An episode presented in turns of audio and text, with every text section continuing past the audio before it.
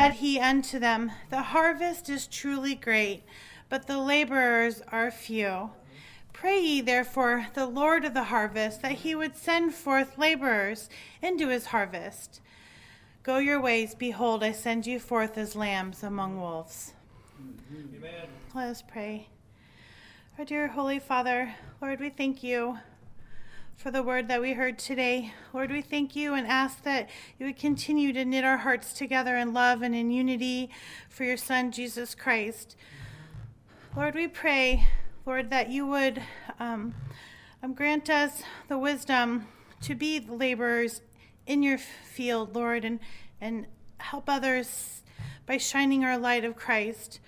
Lord, um, we pray, send us other brethren with like precious faith to co labor with us as, as we desire, Lord, to be strong um, in faith before the world.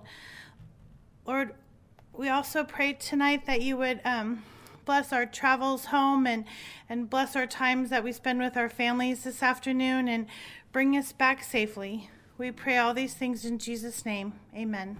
Amen.